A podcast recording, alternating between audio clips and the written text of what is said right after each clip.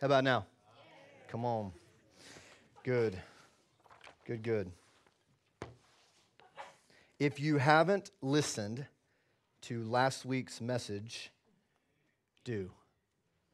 Do listen. It was, it was amazing. It was our need for the baptism with the Holy Spirit and to be filled with God to bear His image. And so, if you haven't been there yet, uh, make plans to go there. You guys ever miss your exit on the highway? You're going, you're on the highway, you miss your exit, and then you look up and it says, next exit, seven miles. Has that ever happened to you? Happens to me often. And I think the whole seven miles, I'm just squirming. It's excruciating because I know that I'm going the wrong direction. But it's necessary to go that seven, hit the next exit, turn around, go back, get the right exit, and then be on my, be on your merry way. Yes? I want to open that way because turn to your neighbor, say, Glad you're here. Come back next week. Okay, good. This is a two part, this is a two part deal. And if you just are here for this week, then it's just gonna kind of feel like the seven miles trying to trying to get back the, the right direction. All right? Next week is where we, we get back on our exit and, and there's life and there's encouragement and there's joy. And it's not to say this is going to be really heavy, it's just going to be getting back to our right exit. Is that fair? All right, talk to me, engage me. When I say God knows your heart, what comes to mind? Come on, gut. Somebody be bold. Honesty? What else? God knows your heart. First thing that comes to mind. Bunch of chickens. Intimacy, what else? Heart is evil above all things. True vulnerability. Transparency. Beautiful. Yikes. All right. Good. Good start. Kind of all over the board a little bit. Um, there's a, I'm going to start right here. In Matthew 4, 6, and 7, I think it'll be up there for us. That is the place where the enemy comes to Jesus to tempt him in the wilderness, and he's already said, Hey, you're hungry, turn, turn these stones into bread. And, and then he says this If you're the Son of God, some versions say, Because you're the Son of God, throw yourself down, because it's written, He'll give His angels charge over you. In their hands they'll bear you up, lest you dash your foot against a stone. The reason I start there is because we're going to talk about the heart, and a part of the conversation about the heart is this the enemy doesn't mind you and I knowing the Word of God, doesn't bother him. He doesn't even mind us liking and loving the Word of God, doesn't bother him. As long as he can twist it and tweak it and, and just, just, just cast a shadow on, on God's intent and God's heart on that word, he's okay with it. Strangely enough, this scripture, he quoted in context. You know, I looked it up out of the Psalms, it follows one right after the other. He'll give his angels charge over you. In, in, in their hands, they'll bear you up, lest you dash your foot against stone. He quoted it in context. The problem was, what he was trying to get Jesus to do was take that word and just apply it to whatever he wanted. In this case, apply it to something reckless, apply it to something selfish, and apply it to jumping off the pinnacle of this temple to get, and Pastor Alex has told us this before, right? He said, I'll give you the keys to the kingdom. To get what God had for him to get, just to get it his own way. Right? And so it's important. I start here because this, this God knowing your heart, this God knowing my heart, can kind of go down this same direction. Does God know the heart? Yes. yes. Scripture says God looks at the heart. Yes? So, so that's really not what we're not what we're debating. It's really not what we're challenging. You know, where we're going is what does that mean? What does that mean for you and I? What are, what are the implications? And more importantly, today, what does it not mean? Because as long as it's twisted, as long as it's misrepresented for us, then, then we'll be focused in the wrong place. And we won't be able to walk out all that the Father intends. With me so far? Okay, so turn over to Matthew 5. It's interesting that Nyla already mentioned it. In Matthew 5, we're going to look at a couple of statements. And this will show us just how much the, the devil does this and just how good he is at this game. So in Matthew 5, starting in verse 21, and I'm going to go through these very quickly. But Jesus, in the beginning of the Sermon on the Mount, Jesus goes through these statements, and basically, this is what he says You've heard it said, this, but I tell you, it's really this. You've always thought it was this, but I'm telling you, it's something entirely different. Okay? And so, so he goes through six, and I'm just going to read them, just take them in. You've heard that it was said to those of old, You shall not murder, and whoever murders will be in danger of the judgment. But I say to you, whoever is angry with his brother without a cause shall be in danger of the judgment. 27. You've heard that it was said to those of old, You shall not commit adultery. But I say to you, whoever looks at a woman to lust for her has already committed adultery with her in his heart.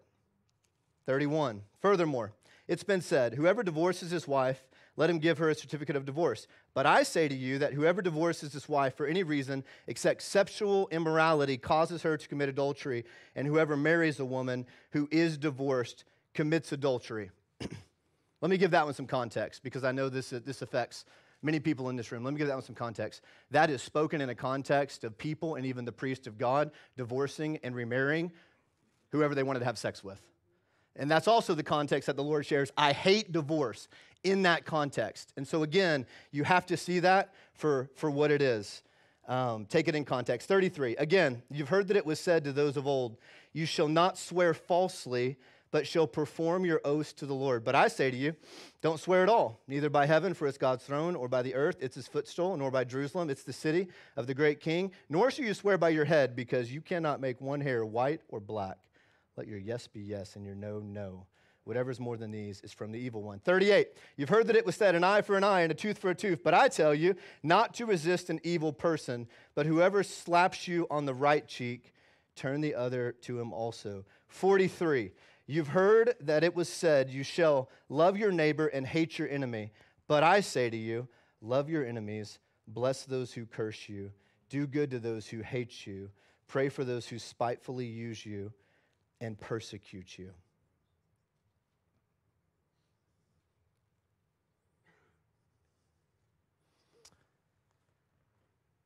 So, what you have going on in Matthew 5 is a group of leadership that has taken the law of God and, and known, known it, and in most cases quoted it right to the people, but they've, they've missed the heart of God on the matter. And so it's interesting when you go in and look at these, you, you see about three that are, that are quoted correctly from, from Old Covenant, and you see about three that aren't there at all. They were just traditions of men. That's why I'll let you, I'll let you go do the research on your own. But that's why Jesus said, Your traditions make the word of God of no effect. And you've elevated them higher. So, what the, the Pharisees particularly did was they added to Moses' 613 laws another, I don't know, over a grand 12, 13, 14, 1500 laws. Um, and then they set their traditions on par with the Mosaic law um, as far as authority. And so much of what Jesus is doing is, is just blowing up that boat um, as far as their tradition. But I want to take the time to go through that to say this this is what the enemy does. And he, he does it very well. He will, he will take scripture and he'll tweak it just a little bit. And so Here's what's comforting every single one of us in this room, there's half truths that we're believing, right? And the Lord's so faithful in this process. I love that song we sang earlier, Michael, you know, about, about the process. I bow my knee, I surrender, and I say yes to the process.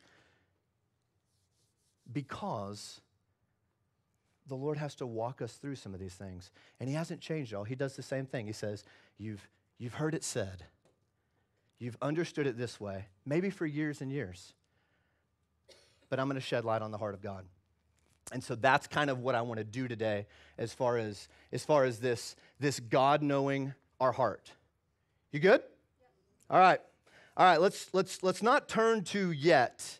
Um, just look up on the screen and you can bring up that, that snippet, if you will, Kim, of 1 Samuel 16 7. The snippet. The first one, the first one on my sheet. Did you get the snippet? All right, we don't have a snippet. That's okay. Here's a snippet. The Lord does not see as man sees, for man looks at the outward appearance, but God looks at the heart. Now, before I put the scripture up there, if I would have said, hey, somebody quote, somebody quote whatever you can of, of that scripture about God looking at the heart, most of us, most of us would have said, man looks at the outward appearance, God looks at the heart. Right? And that's really all we would have had of that verse. And so that's what we take and that's what we run with. Man looks at the outward appearance, God looks at the heart. You guys with me? Tell me I'm not the only one. All right, so, so, so most of my life, that's really all I knew of this verse. And some of you will have larger context on what's going on in 1 Samuel 16, um, and, and many of us won't. So, you guys are going to have to talk to me this morning. Let me know I'm not alone. Most of my life, based on that right there, man looks at the outward appearance, God looks at the heart. This is what I understood that to mean. Even when I miss it, if my intention is good, God will have mercy. God will excuse. God will justify. If you're with me, and that is your understanding of what this means today, or that's been your understanding of what this verse means for years, say, That's me. Okay, good. All right, Lord, we heard you. Heard you on the message. Perfect. For most of my life, that's what I thought. God looks at intention. God looks at God looks at motivation. God looks at even when I blow it, God knows I didn't want to blow it. I wanted to get it right. Even when I don't do I want to do. And, and that has weight with the Father. That means something to the Father. He'll see that. He looks at the heart, He looks at my intention. And he will, he will excuse from that place. I'm so glad I'm not the only one who was there for so long. But the Lord's walking through this process and saying, This is, this is, what, you've, this is what you've heard, but this is, this is what it really means. And some of us, y'all, the reason we're there is because we've heard it. We've heard it preached wrong you know, for so long. Others of us, the reason that we're there is because we don't want to change. Right? Am I the only one in the building with an aversion to change? We, we really don't want to change. And so, as long as we can convince ourselves that our, our, our intent, even when we blow it, our intent matters to God, then, then we don't really need to change because, because the Father's looking at our intent. He looks at the heart.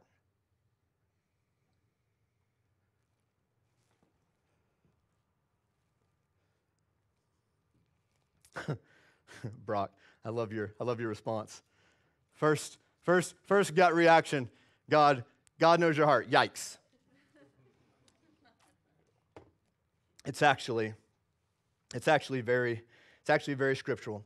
But before we go there, I looked, I looked high and low because it's I take the responsibility so seriously to, to rightly divide the word before you guys. You can ask Robert Britt. I was asking him to pray for me this morning. Asked, and this is what I said I just want to rightly divide the word. So I looked high and low. Father, is there a, is there a, is there a place that I can go to in Scripture and, and really back that you do look at intent? You know, and you will excuse if, if intention is, is good, even, even if we miss. Is, is there a place? And so I've been talking to people, I've been asking, I've been searching the scripture, and I, I finally found one that, that might get us close. And you're going, Brandon, you're, you're refuting your own sermon here. I know, right? I'm doing it because I want you to know that I didn't approach the Word of God with an agenda and just bend it toward what I want to say. I could easily do that. I could have easily left this passage that we're about to talk about out, but it would not have been honoring of the Lord and it would not have been honoring of you for me to do that. Right? So turn over to Matthew 12. Let's talk through it. I found one, I found one scripture, y'all, one passage that I think can get us close to, man, Lord, you, yeah, you, you might justify wrong action based on good intent. One. If you can find another, I would love to hear from you. after I preach this, not between first service and second service, by the way, that just messes me up, but after I preach this. So go over, that's funny right there. Go over to Matthew 12 and let's look at it. All right, y'all, I'm going to walk through this quickly. I got a lot to cover. Matthew 12, 1. At that time, Jesus went through the grain fields on the Sabbath, and his disciples were hungry and began to pluck heads of grain and to eat. When the Pharisees saw it, they said to him, Look, your disciples are doing what is not lawful on the Sabbath. But he said to them, Have you not read what David did when he was hungry, he and those who were with him? How he entered the house of God and ate the showbread, which was not lawful for him to eat, nor for those who were with him, but only for the priest. Or have you not read in the law that on the Sabbath the priest in the temple profane the Sabbath and are blameless? Yet I say to you that in this place there is one greater than the temple. But if you'd known what this means, I desire mercy and not sacrifice, you would not have condemned the guiltless. For the Son of Man is Lord, even of the Sabbath. now, I think we can look at that. I think we can look at that and go, all right, Lord, obedience to you and your law is not really important because we can see right here where your, your law was ignored and, and, and Jesus is quoting it and, and Jesus is even using it to, to back what, what his disciples are doing, picking grain on the Sabbath day, to, to justify that action. And he, and, and he mentions David, and then he mentions priest that profane the Sabbath. But I think we have to be careful. And I can lose, I can lose you in the weeds, you and me both in the weeds on this verse. It's, it's complicated, y'all. There's a lot going on here, right? And so, so don't oversimplify it. What I'll, I'm going to point out a couple things. And basically, where I'm going to leave this is I'll give it, I'll give it a little bit of room. And I think you should too. So, so you're not going to hear me stand up here and just make completely blanket statements today because I'm opening up with this right here and I'm going to give it, I'm going to give it some room. Right? It's kind of like the message that Pastor Alex preached two weeks ago, I believe, where he didn't get up here and feel the need to give us answers. And I love that. And that was so powerful. You want to know why? Because God's huge. And we're not going to have the answers. We're not going to know it all. It's okay to have this kind of gray space that we don't understand and just trust Him there. Just depend on Him there, Nyla, which is prosperity.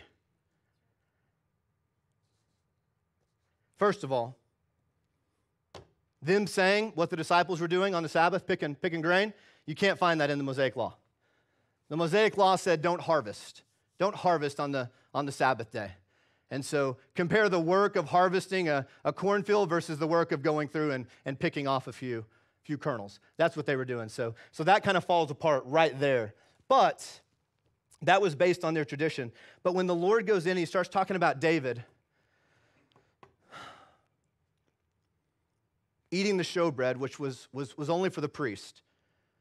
The first thing we need to see is, is David, David's a little bit special here, y'all. He, he operated in some New Testament realities, New Covenant realities. He, he operated in that prophet, priest, king role. Um, and so you have, to, you have to keep that in mind. I don't want to say a different, different set of rules, but close. You have to keep that in mind. But also, I'll say this how do we know, based on this verse right here, that God approved of what David did? Do we know that because the Lord just didn't call him out on it? Do we he was hungry. Do we? But I'm talking about God approving or God excusing. Just because God didn't strike him down, or just because God didn't tear a kingdom away from him like he did from Saul, or judge Uzziah, King Uzziah, who acted in a priestly role and got leprosy. There's a lot of sin in your life, there's a lot of sin in my life, a lot of misses that, that God doesn't judge in the moment. It doesn't mean he's okay with it. And so, so be careful right there, just in that place. Give that some room. And this is why I'm saying it, because, because I think a part of what's going on in this verse is Jesus is calling out a double standard of the Pharisees. And this is what he's doing. You're gonna, you're gonna say that my disciples are violating the Sabbath because they're, they're walking through picking a couple of heads of grain? What about, what about David, your, your hero? David, your one that you put on a pedestal, who clearly violated the Sabbath, clearly violated Mosaic law. And it's almost saying, you want to talk about this? Let's talk about David. But they don't want to. And so there's a double standard there. And then you go into what he says about the priest. So, what he says about the priest is, is this. I know there's some gray space here, y'all. It's okay. The Lord will walk us through it. then he says, Have you not read in the law that on the Sabbath the priest in the temple profane the Sabbath and are blameless? So I did some reading on that passage, and, and, and this one you can, you can simplify down a good bit. Take today. This will be more of a Sabbath for you than it is for me. Why? I'm preaching, right? Our Sundays are more of a Sabbath for us than they are for Pastor Alex. Why? Because he's in temple service. We're, we're, we're in temple service. And so when you think about the priests, the priests were required to offer two sacrifices on every Sabbath. And so they had to get the animals, kill the animals, divide the animals, do all the cleaning, do the sacrifices, get rid of the waste, all of that. And so basically, what he's saying is the Sabbath, the same Sabbath rules don't apply to the priest because they're in temple service. Now, if anyone else who's not a priest would be doing all those things or doing work on the Sabbath, they would come under that, that law. Do you guys see that? It's important. And then Jesus turns around and says this one greater than the temple's here. Talking about himself, right? And so this is not God just excusing based on good intention. This is, this is God saying there's a, there's a different standard for those that are in temple service. And by the way, these right here, these innocent that you're condemning, they're in the greatest temple service, which is my body. Do you guys see that? Hopefully that'll help you navigate it. Now, here's the bigger thing that I want to say, and the reason I spent so much time on this verse. Here's the bigger thing I want to say.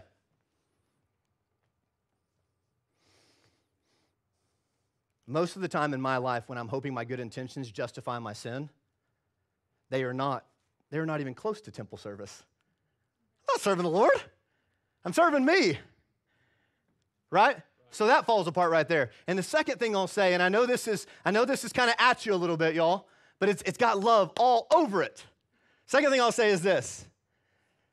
Why does having a doctrine of good intentions mean so much to us that we would build it on one passage? You heard me, right? Why are we searching so hard to build a doctrine, a kingdom of good intentions? That, that even if this one passage said it, we would, we would build an entire life on that. Because we want to. We want to. I want to. Somebody say, Brandon, that's transparent. I want to. I want to be able to do the wrong thing and have God excuse me because I wanted to do the right thing. And that, most people that you will meet, many of us in this room, and most people that you will meet, that is what they will think God knows my heart means. And after today, you're going to be able to walk different. And after today, you're going to be able to minister different. Isn't that exciting? After today, you're going to be more equipped to, to tear down lies and establish truth. I love that. Here's what the Lord says in, in John 8 32. You'll know truth, and truth will make you free. I love that. That's what we're doing today. So, good so far? here is, here is, golly. All right, Brock, here's a couple of scriptures of what the Lord says about the heart. This is what made you say yikes. Let me see Genesis 6 5, if I can. then the Lord saw that the wickedness of man was great in the earth and that every intent of the thoughts of his heart was only evil continually. Somebody say, yikes. How about Jeremiah 17 9? The heart is deceitful above all things and desperately wicked. Who can know it? Proverbs 14 12. There's a way that seems right to a man, and in the end, it leads to death. John 2 24. Jesus knew the hearts of all men and he gave himself, he gave himself to none of them. That sit for just a minute. And so, looking to our heart for justification, it's not smart. it's, just, it's just not a good idea. You know, not when the Lord speaks about the heart the way that he does. There's hope here, and we're going to get to it in just a second. But before we do, I'll say this Luke 6:43 is, is another one because again, let me just read it.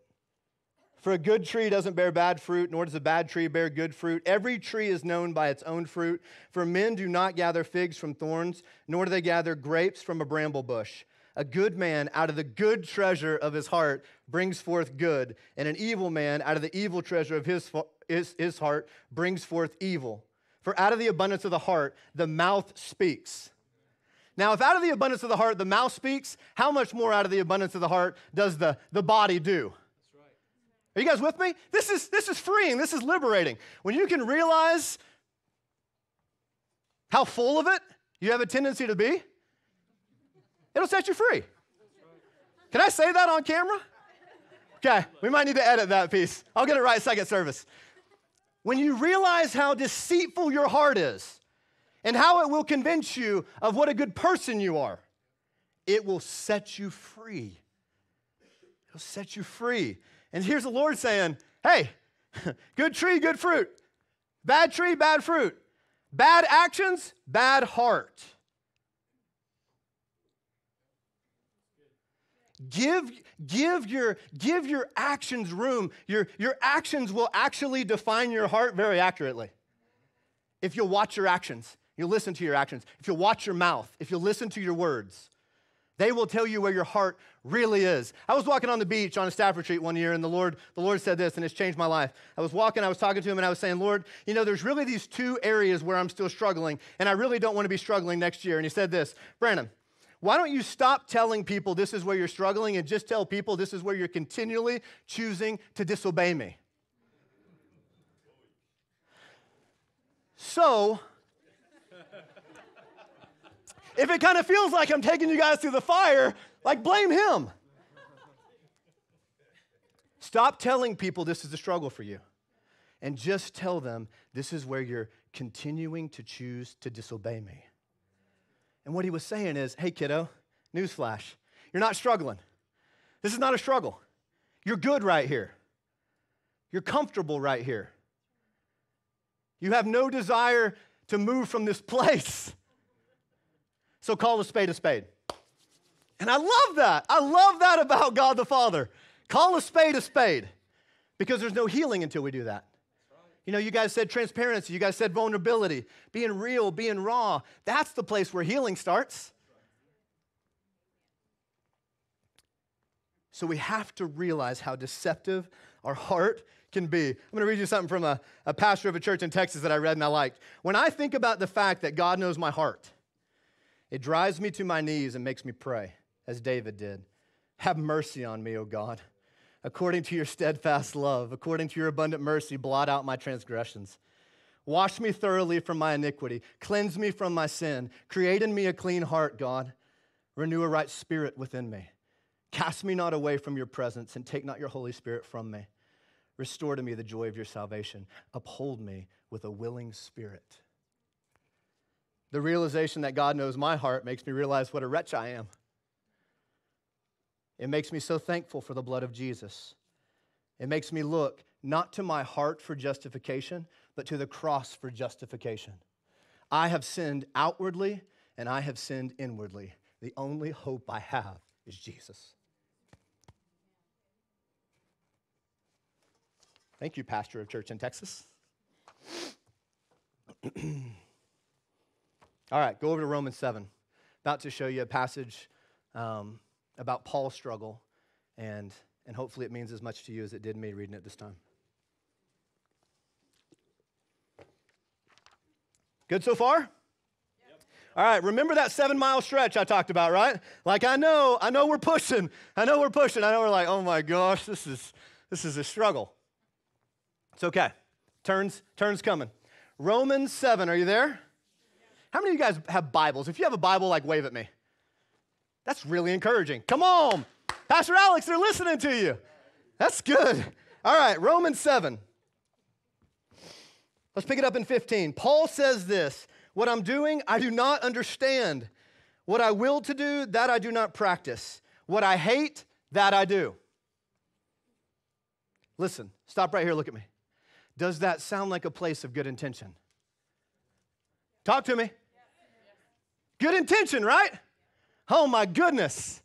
Good intention. The thing that I want to do, I don't do that. The thing that I hate, that's what I do. His intention is spectacular. Listen to how many times he says it. Now you know what you're listening for. If then I do what I will not to do, I agree with the law that it's good. But now it's no longer I who do it, but sin that dwells in me. I know that in me, that is in my flesh, nothing good dwells. For to will is present with me. Did you hear it?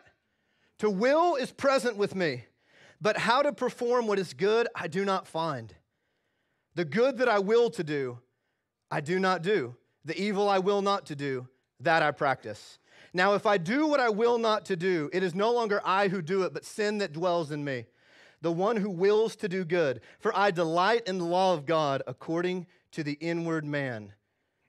But I see another law in my members, warring against the law of my mind, bringing me into captivity to the law of sin which is in my members. Stop, look at me.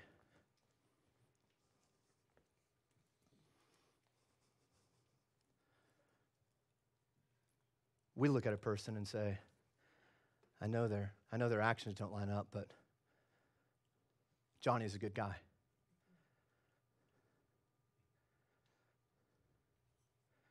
It's the exact place Paul just described a place of good intention without being able to do it, a place of good intention without righteous action. And so, what we call a good person a good hearted person? Paul says this Oh, wretched man that I am, who will deliver me from this body of death? A little bit different. Did you guys get it? The state that we call good, which is good intention, and we look for God to justify us by, which is good intention Paul calls wretched. The Spirit of God inspiring the words of Paul calls wretched. A body of death. And he says, I need rescue. Who's going to deliver me from this body of death? Who's going to deliver me from this place of doing what I hate and not doing what I love?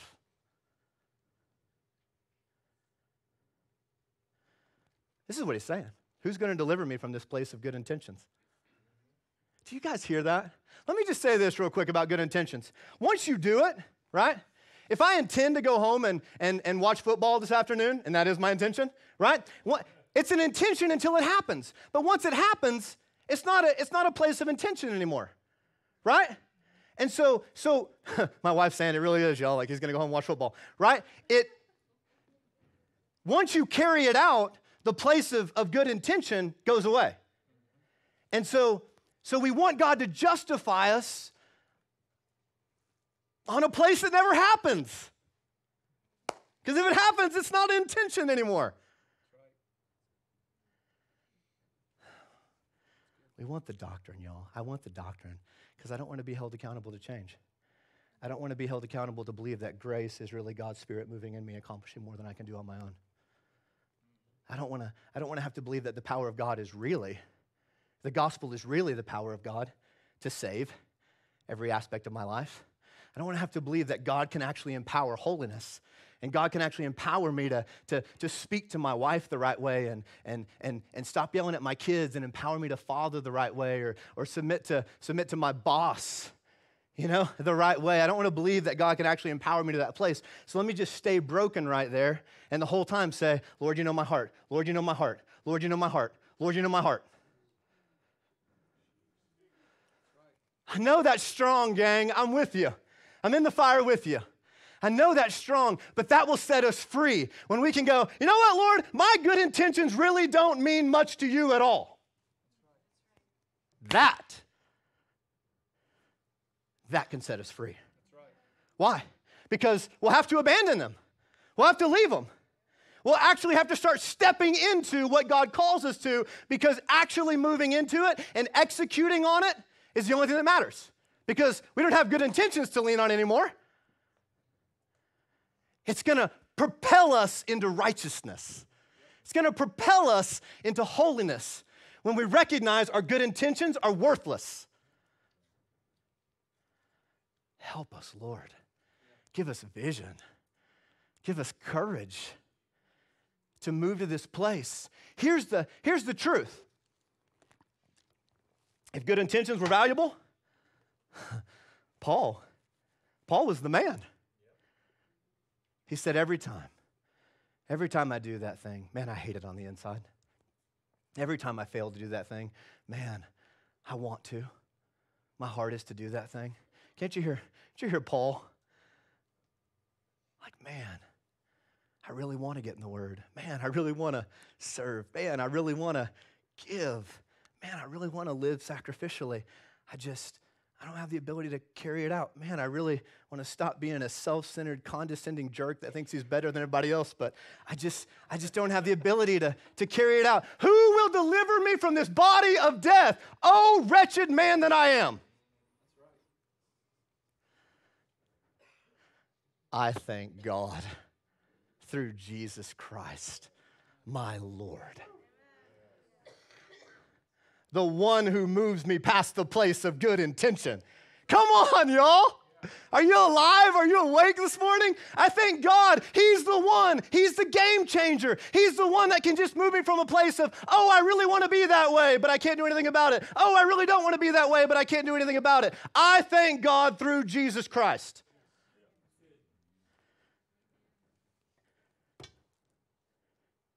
So then, with my mind, I myself serve the law of God, but with the flesh, the law of sin. Listen, there is, there is therefore now no condemnation to those who are in Christ Jesus. Who are those people? Who do not walk according to the flesh, but according to the Spirit. For the law of the Spirit of life in Christ Jesus has made me free from the law of sin and death. What is the law of sin and death? Good intention. What is the law of sin and death? I want to do it, but I can't. I don't want to do it, but I still do. That's what living according to the flesh looks like. Thank you, Lord. You're our rescue. You're our deliverer right there. You're the one that can actually empower us to carry it out.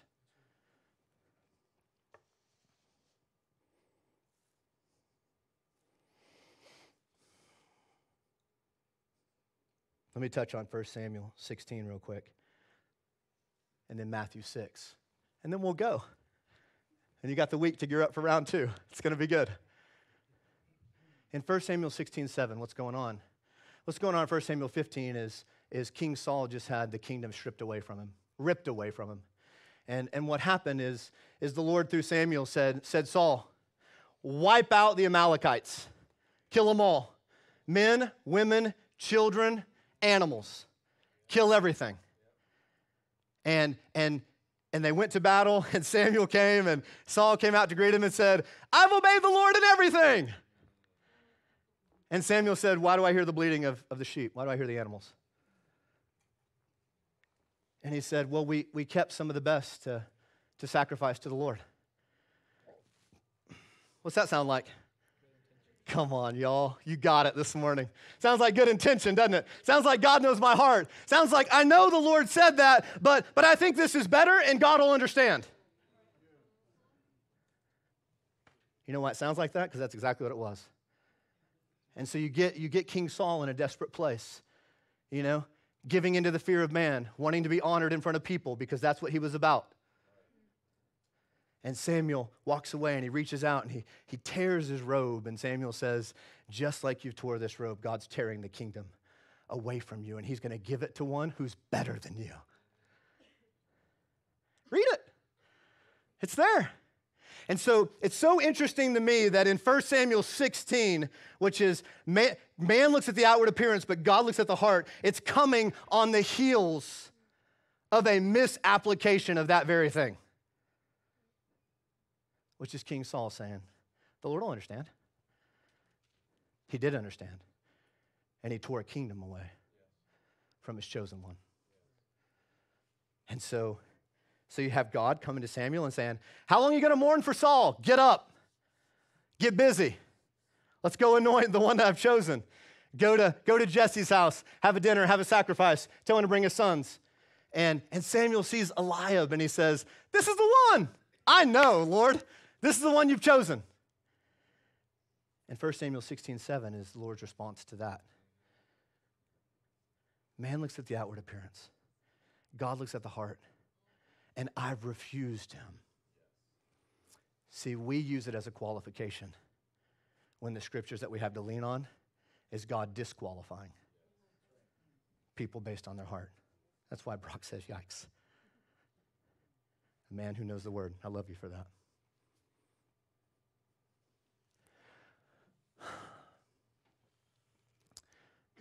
So he marches through all seven of the brothers. And then, do you have any more kids? Well, yeah, my youngest over there in the field. And then David comes and, and he anoints him. But this is what I want us to hear. The Lord said, I know the outside looks good, Samuel, but I look deeper. I look to the heart. And his heart is garbage. So I've rejected him.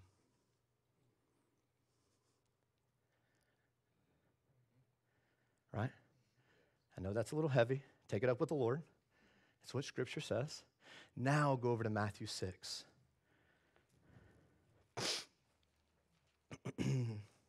Let me just say this while you turn there's ditches everywhere.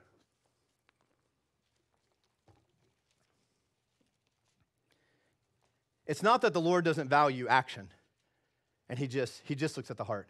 When he says man looks at the outward appearance, God looks at the heart, God looks at the outward appearance too. He also looks at the heart. You could, you could rise them to an equal place of importance, which is exactly where they are with the Father. I was thinking about this this morning, and I've said this before, but it bears repeating. If we, if we held God the Father to the same standard we want Him to hold us to, then we would say, Lord, your actions don't have to, they don't have to be good toward me. Just let your heart be good toward me, and that'll be enough. Just let your intention be good toward me. You don't actually have to carry it out. Do you see how ridiculous it is when I do that? Y'all, come on. Actions matter. Holiness matters. Doing the right thing matters. Doing it with the right heart matters. So you take both of them and go, equal importance, just like they are to the Father. Right motive, 100% important to Him. Right execution, 100% important to Him. Now, that's not a law statement. And that's not a you have to be perfect to, for the blessing of God statement. That is a don't be lazy statement. Don't, don't, don't justify sin. When we miss, when we sin, we have an advocate with the Father. Matthew 6. Again, this is God looking at the heart. All right, I'll be done in five. You guys bear with me. This is God looking at the heart. 6 1 Take heed when you do, take heed that you do not do your charitable deeds before men to be seen by them. Otherwise, you have no reward from your Father in heaven. Verse 5 And when you pray, you shall not be like the hypocrites, for they love to pray standing in the synagogues and on the corners of the streets, that they may be seen by men. Assuredly, I say to you, they have their reward. 16 Moreover, when you fast, do not be like the hypocrites with a sad countenance, for they disfigure their faces that they may appear to men to be fasting. Assuredly, I say to you, they have their reward.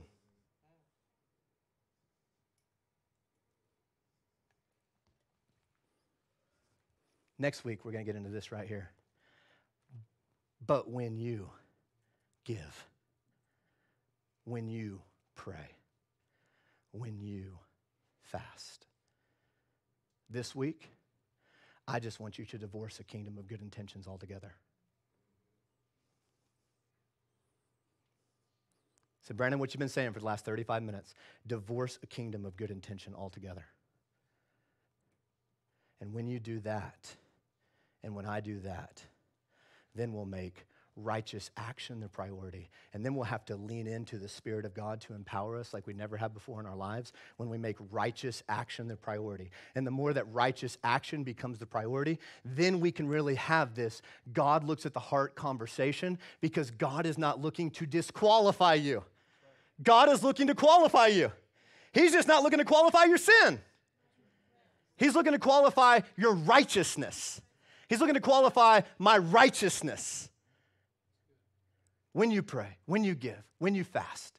And so the more kingdom alignment that we have in our action, the more, the more room we have to have the conversation that was about righteous action from the very beginning, which is God looks at the heart. You guys stand with me? I'm to quote one scripture. We're to pray. Matthew 5 16 says this Let your light so shine before men that they may see your good intentions. Eh. Come on, y'all. Simple message today. Let your light so shine before men that they may see your good works and glorify your Father who's in heaven. Father, in the name of Jesus, I bless my family today. I thank you for your word, God. Continue to, to unpack it, continue to talk to us as we go and teach us, Father. I pray that we would be a people that would search the scriptures to see if what's been preached is, is right and true and aligns with you. You are a God who looks at the heart. And the enemy's twisted that for far too long and had us apply it to our sinfulness rather than our righteousness, to our misses rather than to our hits. I thank you for that call, Father. I thank you that the gospel is the power of God. I thank you that Paul said, Who will deliver me from this place of good intention? And then he told us who that one was. And it's you, Lord Jesus. And so I pray that there would be a change of heart and mind today that we would begin to walk out, which would be this you are looking at our heart, you're just looking at it in the process of our righteous actions.